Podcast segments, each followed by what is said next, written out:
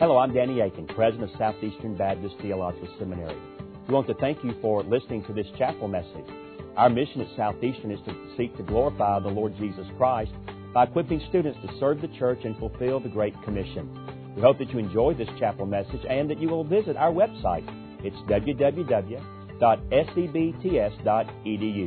There you can learn more about our school and what the Lord is doing here. We hope you enjoy the message. Thank you for being a part of what we're doing here.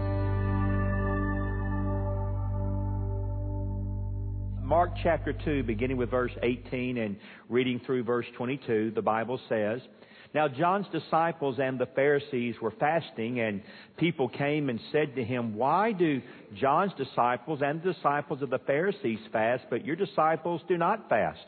And Jesus said to them, Can the wedding guests fast while the bridegroom is with them? As long as they have the bridegroom with them, they cannot fast. But the days will come when the bridegroom is taken away from them, and then they will fast in that day. No one sews a piece of unshrunk cloth on an old garment. Uh, if he does, uh, the patch tears away from it, the new from the old, and a worse tear is made. And no one puts new wine into old wineskins. If he does, Uh, the wine will burst the skins, and the wine is destroyed, and so are the skins. But new wine is for fresh wineskins. One of my favorite verses in all the Bible is 2 Corinthians chapter 5 and verse 17, where the Bible says, If any man be in Christ, he is a new creation. Old things have passed away. Behold, all things have become new. And it is a verse that does remind us that when Jesus came into this world, He came not really to reform us, but he really came to change us. He came to regenerate us. He came to make us brand new creatures. In other words, he was not interested in improving the old Danny Akin. Uh, he came to this world to make, praise God, a brand new Danny Akin, a brand new me, and a brand new you. Uh, that's true on the cosmic level, and one day we will realize that when we enjoy what Revelation 21 and 22 call the new heaven, the new earth, and the new Jerusalem. But it's also the case that right now He is in the midst of changing lives on a personal level, one by one by one by one. And it is also the case that when you come to the Bible and you understand the relationship between the old and the new, uh, you also understand that Jesus did not come to reform uh, uh, Judaism. For example, the, the reformers of the 16th century, Luther and Calvin and Zwingli, uh, very much saw their movement as a reformation. They were reforming, they thought, uh, the church at Rome, and they were trying to get it back uh, to where it ought to have been all along. That's not the case with Jesus' coming. Uh, he came to do something brand new that would indeed break, in a real sense, uh, the world of Judaism and now the new world of Christianity. You know, it's popular today to say that all roads lead to heaven. In fact, if you don't say that, you'll be accused of being a spiritual bigot. Uh, you'll be accused of being narrow and being unloving and unkind. Uh, we call this pluralism. Uh, it simply says that uh, when it comes to going to heaven, there's a Hindu way, there's a Buddhist way, uh, there's a Muslim way, there's a Jewish way, there's a Christian way, there's a New Age way, there's an animist way, and I can keep on going as many religions as there are out there in the world, and there are all sorts of roads, many different roads. In fact, every road eventually will lead you to heaven. We call that pluralism. But very interestingly, when it comes to two religions in particular, uh, Judaism and Christianity. Uh, there has always been uh, conversation about, well, just what is the relationship that exists uh, between the Old Testament and the New Testament, and what relationship exists, for example, today uh, between this religion called Judaism and this religion called Christianity. And amazingly, over the last several decades, in particular since uh, the Holocaust uh, and World War II, there has developed a, a theology known as two covenant theology, or sometimes it goes by the title dual covenant theology. And I'm going to unwrap that for just a moment, but the bottom line is simply this. There are two covenants that God has made with two different peoples. One covenant He made with the Jewish people. The other covenant He made with Gentiles. Uh, the covenant that he made with the Jewish people is a covenant of works, and if they obey the law, the Torah, then they are in a right relationship with God, and they do not need to be converted. In fact, uh, my good friend Al Mohler, when he was at Southern Seminary, he had a doctoral seminar, uh, his first year in doctoral studies, and there was a man that had been serving as a Southern Baptist missionary for many years in uh, Israel who was sitting in as one of the instructors in that seminar. And uh, Al shared with me on one occasion that the man began to weep in class one day, and he said, When I go back to Israel, I'm going to apologize to all the Jewish persons I tried to evangelize because they do not need to become a Christian in order to go to heaven when they die. That in its most simple uh, form is what we mean by two covenant or dual covenant theology. For example, in a religious news service article, it was stated, and I quote, Two covenant theology maintains that God's covenant with the Jews has never been abrogated, and that Jewish people do not need to become Christians in order to attain salvation. Some proponents of this theology say the Holocaust mandated a new Christian attitude toward Jews because it involved a new revelation of God on the same status as the biblical revelation. The position has won acceptance in recent years in official bodies of such denominations as the Episcopal Church, Presbyterian Church USA, and the most liberal Protestant denomination in America today, the United Church of Christ. I think it might also be interesting and maybe a little disconcerting for some of you to also know uh, that the popular TV preacher John Hagee of San Antonio, Texas, also is a proponent of dual covenant, uh, two covenant theology when it comes to salvation for the Jews and uh, salvation for Gentiles. I quote, trying to convert Jews is a waste of time. Everyone else, whether Buddhist or Baha'i, needs to believe in Jesus, but not Jews. Jews already have a covenant with God that has never been replaced with Christianity. The Jewish people have a relationship to God through the law Uh, of God as given through Moses.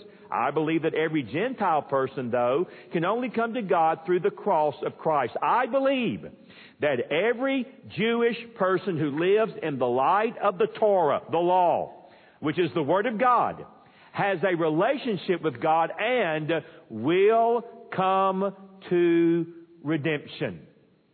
Now, for some of you that like some of the popular television preachers and evangelists, and maybe he happens to be one of those because he, he seems to be uh, right thinking on a, a number of areas. Well, I would submit he's badly, wrongly thinking in this particular area. But as I was putting this message together, even this last, uh, uh, uh, well, now two months uh, in October, uh, excuse me, in November, so the previous month, in uh, November uh, the 5th of this year, there was a news release entitled CJ, CJ, CUC, and I'll explain what that means in just a moment. Uh, CJ, CUC calls upon Catholic leaders to discuss religious connection to Israel. And here is a press release that came out of Jerusalem, November the 5th, 2010. Quote, the center of, Jew, the center of Jewish Christian understanding and cooperation, hence CJCUC, in Efrat and Jerusalem,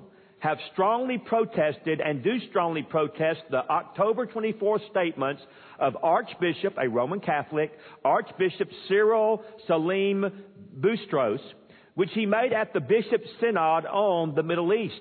His statement, quote, God's promises to the Jewish people were abolished by the presence of Christ. So he's no dual covenant uh, Catholic. Uh, God's promises to the Jewish people were abolished by the presence of Christ, and the Jewish people are no longer a favored people. Close quote. It is said that this statement revives the old supersessionist theology responsible for so much Jewish suffering at the hands of Christians throughout history, and it denies the right of the Jewish people to their biblical, historical, and covenantal homeland in Israel. Uh, these kinds of statements pain Jews all around the world, and they erode Jewish confidence in fruitful Catholic Jewish dialogue. Archbishop Bustros has confused Catholics regarding church teachings toward Judaism and the Jewish people. The church's older brothers and sisters. So you understand that uh, this particular statement is simply saying, well, we're all part of the same family, spiritually speaking. It's just that the Jewish uh, uh, faith, the Hebrew faith, came first, and so you and I, if we're thinking rightly, will consider the Jewish religion today to be nothing more than our elder brothers and our elder sisters, and we're all one big, happy, happy spiritual family living under and worshiping the same uh, God up there in heaven. And so the uh, particular press release concludes by saying, uh, it is our prayer that this fraternal dialogue between Catholic and Jewish leaders produces greater understanding of each other and of God's Word to His children and to renewed respect for each of our holy spiritual traditions. So in other words, among mainline Protestant liberals today, they believe that we are in a um, wrong-headed way of thinking if we're going to try to convert Jews. And even those of a more moderate liberal Jewish orientation will join hands with the moderate liberal Protestants and say, we're all one big happy family and we don't need to convert you to Judaism, which has never really been something strong in the Jewish faith to begin with. And you Christians certainly don't need to be sticking your nose into our business and trying to tell us that Jesus is our Messiah and that we will go to hell if we don't receive Jesus as our Savior. Well, all that is to say this. This text before us uh, tonight addresses this kind of issue. And Jesus, by the analogy of the bridegroom, uh, the analogy of a piece of cloth, and the analogy of wineskins makes it very, very, very clear that there is a distinctively different relationship between one who is Jewish in terms of their religious orientation and one who is Christian. In other words, he makes it clear that there is, if you like, a, a discontinuity, a break. Something new happens and things are now different with the coming of Jesus Christ into this world. In other words, he would repudiate and does repudiate in the strongest way any idea of two ways to heaven and two covenants that are acceptable before God. In other words, to summarize where he's going to go tonight, he's going to say the, the new wine of Christianity cannot be contained by the old wineskins of Judaism. With his coming, everything is changed, and with his coming, it is a new day. How so? Well, two major ideas in our text this evening. Number one, Jesus tells us in verses 18 through 20, He came to bring joy and not sorrow. Verses 18 through 22, as we said earlier, is the third of these five great controversies that begin in chapter 2, verse 1, and go all the way through chapter 3 in verse 6. Back in chapter 2, verses 1 through 12, the controversy was, who can forgive sins but God alone? The second controversy is found in verses 13 through 17, where uh, the disciples of Jesus are asked, why does he eat with tax collectors and sinners? In other words, the Pharisees could just, they just could not get happy. Uh, they could not be joyful over a paralytic being healed. They could not be happy over sinners being saved as far as they were concerned. Jesus said the wrong things. Jesus did the wrong things. In fact, in their eyes, basically, Jesus never ever gets it right. How much did it bother them? In chapter 3 verse 6, we simply read these words, so they went out, the Pharisees, and immediately they held counsel with the Herodians against him, how they could destroy him. And so these controversies are going to be so acute that it will begin to lay the foundation for what will eventually take place in Jerusalem when our Lord is crucified on the cross. Now, in our text tonight, this very interesting issue is raised that many of us have heard about, but very few of us have ever done, and I will put myself in that category as well, and that is the issue of fasting. And so I'm going to take some time tonight to kind of unwrap what the Bible says about fasting so that we have a biblically accurate understanding of exactly what it is that God expects effects in this area. But the first thing we understand is this.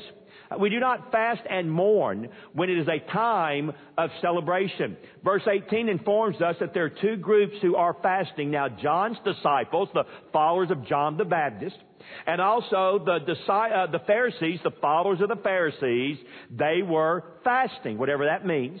And people came and said to him, that is to Jesus, well, why do John's disciples and the disciples of the Pharisees fast, but your disciples, they do not fast?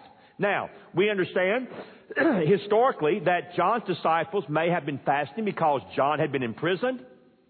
It may be also that they were fasting uh, because they were hoping and praying and fasting that the coming of the Messiah would soon occur. After all, John the Baptist had predicted that the kingdom of God was at hand, and so they may have been fasting in anticipation of the coming of the kingdom. Uh, the Pharisees, we learn from history, had developed two particular days of the week that one was to fast. One was to fast uh, on Monday, and one was also to fast on Thursday. That is not biblically mandated. It is nowhere said in the scriptures that that is what you are to do, but if you are a spiritual person, uh, and you're someone who is very devout, then like a good Pharisee, you would make everybody well aware of the fact that Monday you don't eat, Thursday you don't eat, you are a person of great piety, you're a person of great commitment, uh, you live a very consecrated life. Now, it's interesting to me to note what just happened in verses uh, 13 through 17. There's a big party going on. Uh, Jesus is basically having a big celebration with Levi and tax collectors and sinners, but the Pharisees, number one, they ain't going in. But number two, they don't mind standing outside with their arms folded, you know, huh. Look at him.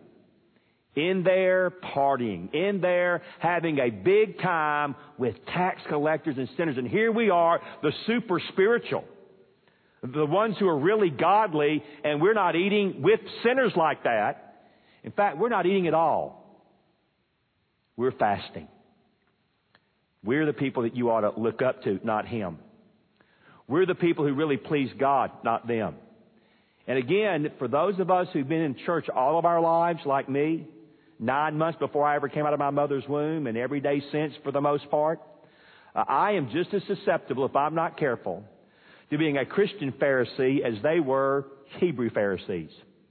Looking down my self-righteous nose at people who don't do it the way I do it and who aren't as spiritual as I am. Don't read the Bible as often as I do. Don't share the gospel as often as I do. Don't go on mission trips as often as I do. Don't give as much money as I do. We're going to talk about that in the next couple of weeks too. It's going to be right there staring us in the face as well. But it's very easy for us to point our fingers and say, praise God, I'm not like the Pharisees. And by doing that, you almost yourself make yourself a Pharisee by that very action. So we need to look at ourselves very carefully and not say, well, I'm glad I'm not like them because once you say that, you are like them. So they're outside the house. They won't go in. Uh, they're not eating. And so they begin to see what's going on. And as they often do in these series of controversies, they ask a question, but it's really not a question. It's actually, actually an, an, an accusation in the form of a question. Why do your disciples not fast like the Pharisees' disciples and the disciples of John? In other words, why aren't they as spiritual as are those who follow us and follow John? Now the question, what do we mean by fasting? Uh, you'll notice that the word occurs here a number of times. One, two, three, four, five times in verses 18 through 20. So what is fasting? What does the Bible say about fasting? Is it something that the Bible commands us to do? Uh, is it something the Bible gives us principles and guidelines for? Exactly what do we mean by fasting? Well, I deal, detailed it uh, extensively in your notes. So I'm going to move through it quickly since you're looking at it along with me uh, at the same time. Fasting in the Bible Generally means going without all food and sometimes even drink for a period of time. Uh, not merely refraining from certain kinds of food. You're not fasting if, for example, I'm just cutting out chocolate cake uh, and pecan pie during the holidays. Well, that's not fasting. Uh, that may be good sense, and it may deny you some fleshly pleasures, but that's not fasting. Uh, furthermore, sometimes people sometimes mistakenly think that when Jesus Moses, Elijah uh, participated in 40 day fast. They not only did not eat food, they drank nothing. Well, the fact is you'll die. Uh, you can't go without water for 40 days. And so most likely what you have there is a total food fast on the part of Moses, on the part of Elijah, and also on the part of Jesus as well. Well, let's look at it in two categories, Old Testament, New Testament. In the Old Testament, uh, only one fast is specified as mandatory. And that was the Day of Atonement discussed in Leviticus chapter 16, uh, verses 29 going through verse 32, as well as Numbers chapter 29 and verse 7. However, after the exile, when they returned back to the land about 516 BC, uh, after having been exiled to Babylon, uh, the people of Israel, the, the Jewish nation, began to observe four other fasts based upon Zechariah chapter 8 and verse 19. However, understand those fasts are not mandated by God. They're simply there recounting the fact that they began to do this uh, probably as an act of gratitude for being returned to the land, as an act of repentance for the sin that sent them out of the land. And so it's not mandated that they do these other fasts, but they did indeed fast on four other occasions, usually related to their festivals. In addition to these, there were occasional fasts. Sometimes the fasts were individual. Sometimes the fasts were corporate. You even find a pagan nation uh, like uh, Assyria with the Ninevites fasting as a nation uh, in Jonah uh, chapter 3. Uh, fasting usually gave expression to grief and uh, to penitence over sin. it was a way by which men might humble themselves before the Lord. It was often directed toward securing and seeking the guidance uh, and the help of God. Sometimes it could be even uh, viewed as vicarious, where you were fasting on behalf of the nation or fasting on behalf uh, of someone else. Now, tragically, as always the case, a good thing got turned into a bad thing. And fasting began to be thought of by many as something that would automatically gain them a hearing and a right standing and the pleasure of God. And yet the prophets made it very clear that without a right heart, you can fast all that you want and it will be in vain.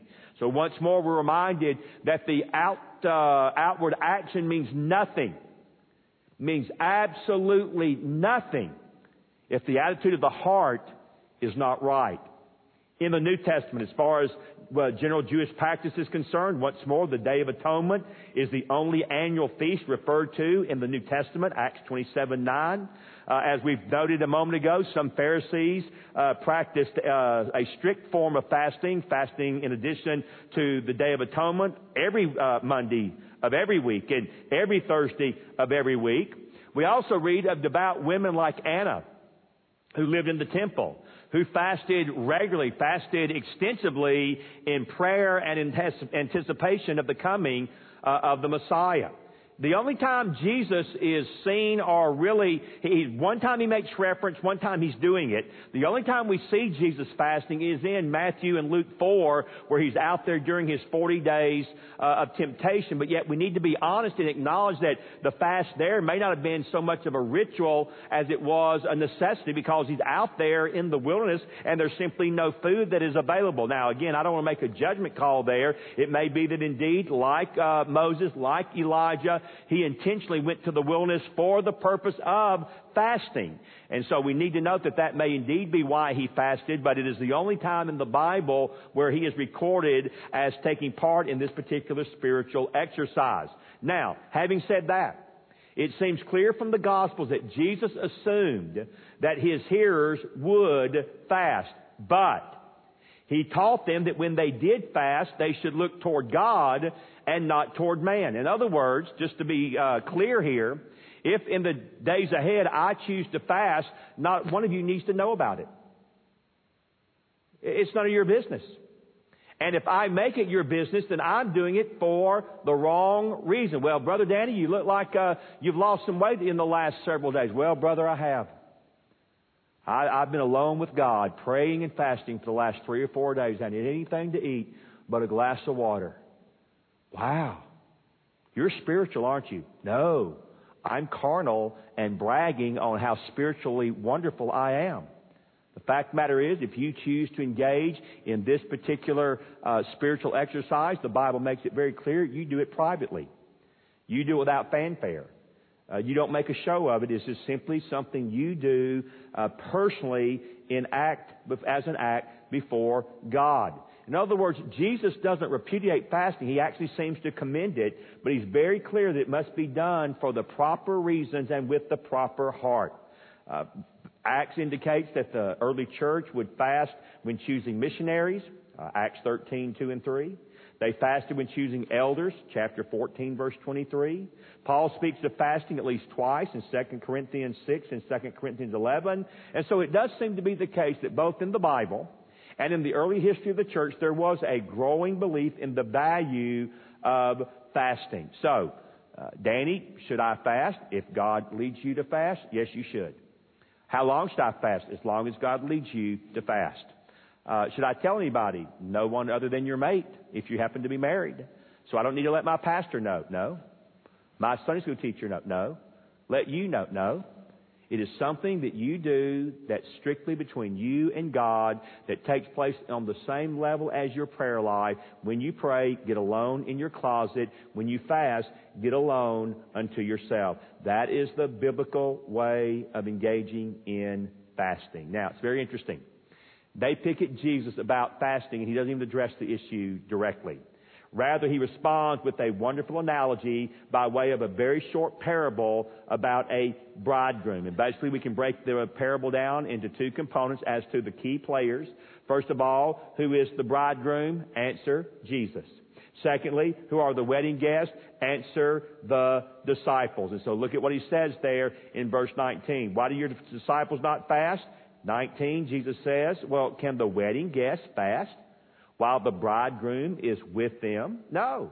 As long as they have the bridegroom, they cannot fast. Now, let me just summarize the point. He's basically saying this. I, am here. The Messiah has come. I'm here with my disciples. It would be foolish for them to, to fast. I'm here. I'm with them. This is a time of joy. This is a time of celebration. Who in their right mind would fast at a wedding? Answer, nobody. It is a time when we're happy. It's a time when we're celebrating fasting, when the bridegroom is present, when the wedding is taking place, is nonsense. It would be so inappropriate. In fact, it would be completely out of sync with what would be the expectation of that particular relationship. You say, help me get this in context. Just think of your own wedding, those of you that are married. Uh, I got married on May the 27th, 1978 in uh, uh, Forest Park, Georgia, the Ash Street Baptist Church. Did we even consider the idea of fasting? Uh, no. We ate a lot of peanuts. We ate a lot of cake. At least the guests did. Uh, we shook a lot of hands and hugged a lot of necks, and so that's the way it works. You really, you're the one person at your wedding that doesn't really have a good time. Everybody else, well, you do later, but you don't have a good time at that particular moment because you're being stressed out with all the guests. They're shaking your hands, hugging your neck, so you don't get to eat much cake. You don't get to eat, drink much punch, but everybody else is just having a really good, happy, wonderful time. And the idea that you'd be invited to a wedding and then it would come time for the reception and you'd walk in there and there's nothing to drink, no food, and everybody is gloom well, you say, well, that's sheer insanity. Right. And Jesus is saying, when you have a party, and when you celebrate the presence of the bridegroom with his bride, it is a time to celebrate. It's a time to shake hands, hug necks, and share kisses. In other words, is everything right with our being moral in our lifestyles, but not legalistic? Is everything right with us being righteous, but not stern? And in Jesus, we, not ought to, we ought not to walk around like we've been vaccinated with pickle juice, but in Jesus, if anyone should be happy with life, it ought to be you and it ought to be me. There should be joy in Jesus. So we don't fast and mourn when it's time to celebrate. However, we do fast and mourn when we consider what our sin has caused. Let's look at verse 20. He says, The days will come when the bridegroom is snatched away, suddenly taken away from them, and then they will fast in that day. In other words, Jesus says there is a time when fasting will be appropriate, and that day will come when the bridegroom, when Jesus suddenly snatched, uh, suddenly taken away. Now again, this is an anomaly.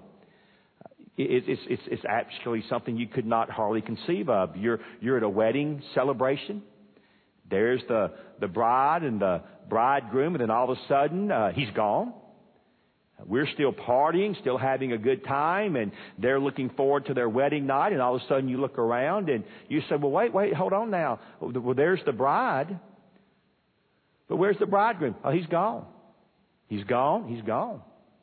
Gone where? Been snatched away, been suddenly taken away unexpectedly. Well, that's not good. No, that's not good. Is he coming back? Well, by analogy at this point, no, he's not coming back. Well, that makes me sad. That breaks my heart.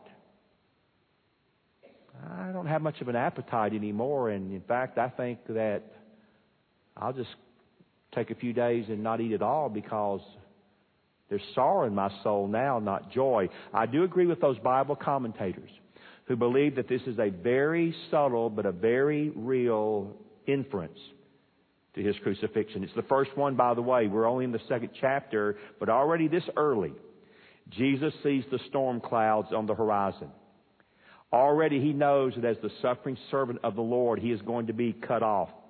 And so he uses the interesting analogy of a, of a wedding where the bridegroom suddenly, uh, inexplicably is taken and snatched away and the guests are left there alone. And so in that context, there is indeed the need to fast. Of course, the further question that ought to be asked, which is in your outline, is, well, why is the bridegroom snatched away? He's snatched away because of your sin and my sin. He is taken away because of the penalty of sin that he will pay in your place and in my place.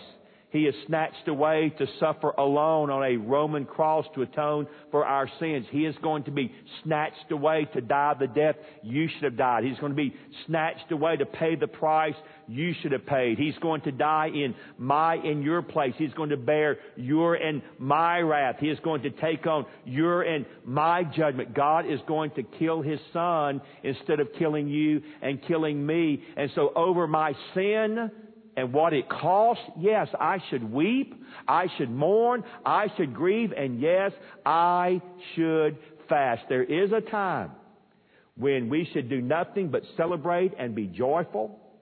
And yes, there's another time when we should do nothing but mourn, fast, and grieve when we realize what our sin cost the bridegroom. So Jesus came to bring joy, not sorrow. And then secondly and finally, Jesus came to make things new and not to perpetuate the old. Uh, the messianic wedding imagery now shifts to two very uh, crisp and concise parables. Uh, the connection is really not with fasting now. Fasting gets moved off the stage, and it's really now uh, uh, related to Jesus and what his first coming means. Now, we've already seen Jesus came to save sinners, not the self-righteous, chapter 2, verse 17. Jesus came to bring gladness, not sadness, chapter 2, verse 19. And now we see thirdly, He came to introduce the new, not patch up the old or perpetuate the old, chapter 2, verse 21 and 22. Verse 21, no one sews a piece of unshrunk cloth on an old garment. If he does, the patch tears away from it, the new from the old, and a worse tear is made. Uh, Jesus wants us to understand that the old is not bad, but the old was a promise that is now giving way to fulfillment, and therefore something new is happening, and we have to move on and not go back. First observation from verse 21, false religion, or at least we could say old religion, but I'm going to say false now because once the new is here, the old becomes false if you still think it's preeminent. The, the false religion is like an old garment that needs to be discarded. He says there again in verse 21, you don't sew a piece of unshrunk cloth on an old garment. You say, well, what do you do with the old garment? Will you throw it away? It can't be patched up. The tear is too great. And to try to repair it is only going to make the tear greater. And so Jesus is trying to help us understand you cannot unite the gospel of Jesus with the old religion of Judaism. It is just as foolish and useless as trying to patch an old worn out piece of cloth or an old worn out garment with a new unshrunk piece of cloth. When the new gets wet, it's going to shrink, it's going to tear away from the old, and you'll have even a bigger, larger hole than you did in the first place. In other words, it just won't work. It just won't work, and it's even foolish to try. Now again, hear me and hear me well. Jesus is not saying that the old was bad. But what he is saying is that the old is no longer usable. The old has been replaced by something better. Do we need to continue to sacrifice on the Day of Atonement? No. The perfect sacrifice has been made. Do we need to observe a physical Passover where we slice the throat of a lamb? No. The Passover has been served and fulfilled in Jesus. So Jesus has come. He has fulfilled all of that. And so that which was a promise has now been fulfilled. That which was good then has now, as the author of Hebrews says, 13 times by the way, has been replaced by something that is better. And to try to prop up as, as you were the old and give it a new face, it's useless. It's futile. And interestingly, when you even watch today how some try to prop up Judaism, it doesn't work. It won't hold. It won't gain traction. And so when the promise has been fulfilled, we don't go back to the promise. We move forward to that which is new, which leads us to the second analogy and the final illustration through the wineskins. False religion is like old wineskins that cannot contain new life in Christ. Second parable is kind of like the first parable, verse 22. No one puts new wine into old wineskins. If he does, the wine will burst the skins and the wine is destroyed and so are the skins, but new wine is for fresh wineskins. Well, I've read this all my life, heard this all my life. I wanted to understand exactly what was going on, so here's what I learned. Best they could in the ancient world when they would kill a goat, they would skin that rascal, but they would try to skin him in one whole piece as best they could. And then where they had to make cuts, they would sew him back up, plug out the paws and so on, and then they would fill that new goat skin with wine. Well, because it was new, it still had flexibility and elasticity, and of course, when you pour wine into it and seal it up, uh, it is going to begin to ferment, gases are going to form, and it will stretch the wineskins and make evidently a better tasting wine, but because those wineskins are new and elastic and flexible, they will not burst. But like anything, as it grows older, it becomes brittle. Uh, it becomes kind of fixed. And so if you were to take an old wineskin, uh, it's now empty, fill it up with new wine and seal it up, well, when the wine again begins to ferment and to expand, this time that which is not flexible but brittle will not be able to contain it. It will burst, it will break, and not only will you destroy the wineskin, you will also lose all the wine as well. You say, what's the point? The point is this. Like the parable of the new cloth on old piece of clothing, uh, both parables talk about the relationship of Jesus and Christianity to traditional Judaism. They illustrate again, as I've said several times tonight, the radical new era in Jesus' coming changes everything.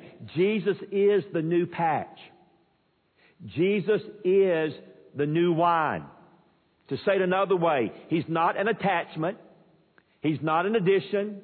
He is not an appendage to the status quo. He cannot be integrated uh, into or contained, if you like, by pre-existing religious structures that may even be something as grand and glorious as Judaism, as the law, as the synagogue.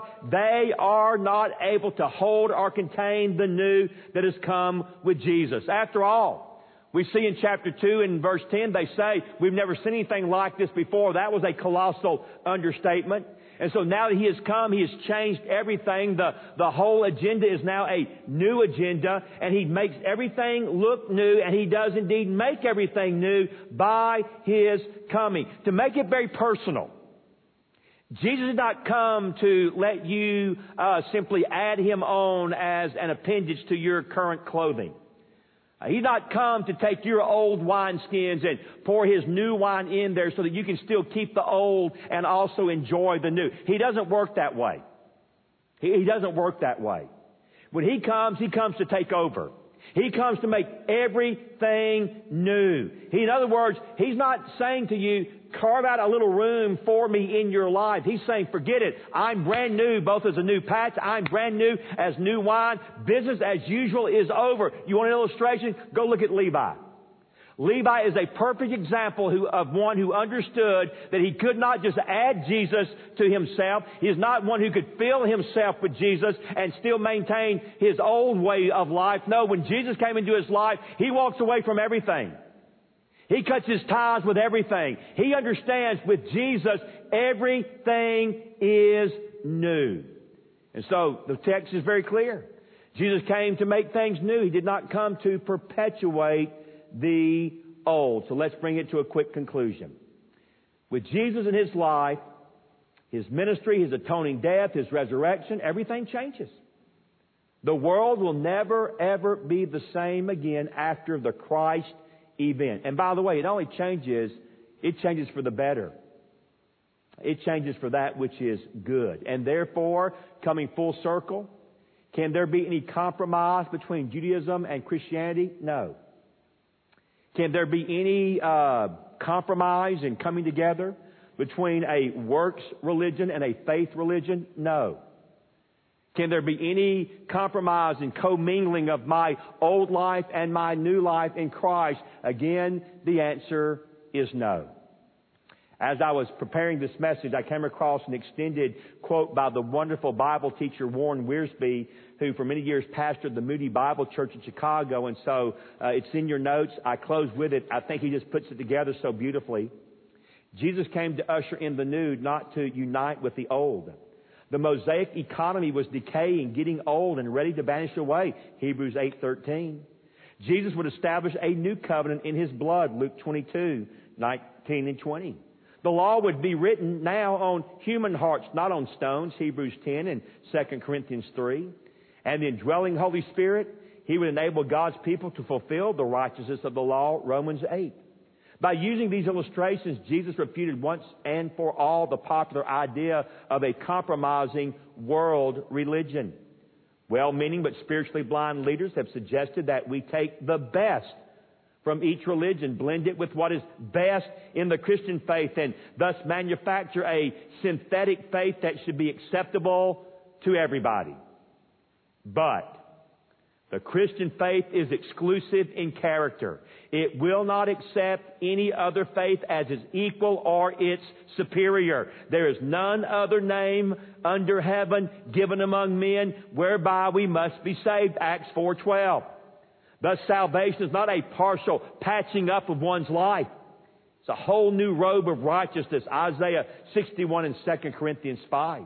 The Christian life is not a mixing of the old and the new. Rather, it is a fulfillment of the old in the new. An excellent way of saying it. Thus, Jesus fulfilled the prophecies, types, and demands of the law of Moses. The law was ended at Calvary when the perfect sacrifice was made uh, once for all, offered for the sins of the world. When you trust Jesus Christ, you become a part of a new creation, 2 Corinthians 5:17. And there are always new experiences of grace and glory. How tragic when people hold on to dead religious tradition when they could lay hold of living spiritual truth. Why cherish the shadows? When the reality has come. In Jesus, in Jesus Christ, we have the fulfillment of all that God has promised. And indeed, with Jesus and His coming, everything, everything, everything, it changes. Heavenly Father, I thank you so much for this simple text that uh, uses the uh, imagery of a bridegroom, a, a piece of cloth, and uh, wineskins. Just something ready at hand that all those in the first century would have readily grasped. And actually, we can understand it too. And when it is a wedding celebration, it is that a celebration. And when Jesus is in our midst, we celebrate and rejoice in all the goodness and all the blessing that we enjoy in and through Him. Yet, Lord, there is a time to mourn and even a time to fast when we reflect upon what our sin cost our Savior. And Lord, when you came and you're coming into our lives now, you're not coming to patch up an old Danny Akin. You're coming to make a brand new Danny Akin. You're not coming to pour yourself into an old Danny Akin, but you're coming to pour yourself into a new Danny Akin, made new by my relationship and union with you. And so, Lord, forgive me when I hang on to things from the past. Forgive me when I hang on to things I ought to let go of. Forgive me when I look back rather than look forward. Lord, help me to recognize that with your coming into this world and into my life, everything changes. And yes, sometimes the changes are a little, maybe even a lot, painful, but they're always good because your will is good, acceptable, and perfect. So, Lord, we rejoice in the great foundation that was laid by the Hebrew faith, but we rejoice even greater for its fulfillment in the coming of Messiah Jesus, our Lord and our Savior, in whose name we pray. Amen and amen. Thank you again for listening to this chapel message from Southeastern Baptist Theological Seminary. If you are thinking about theological education on the undergraduate or graduate level, including doctoral studies, we hope that you consider us. If you also find these chapel messages encouraging and a blessing to your walk with Christ, we hope that you will consider financially supporting Southeastern. Our graduates are literally serving the kingdom across this globe, working to carry the gospel of Jesus Christ to a lost and dying world. Your gifts will help to train more, and they will serve as a worthwhile investment in God's kingdom. You can find more information about attending Southeastern or supporting us financially at www.sebts.edu. We covet your prayers and trust that God will bless every good work you do for His glory. Thank you for joining us in our chapel services.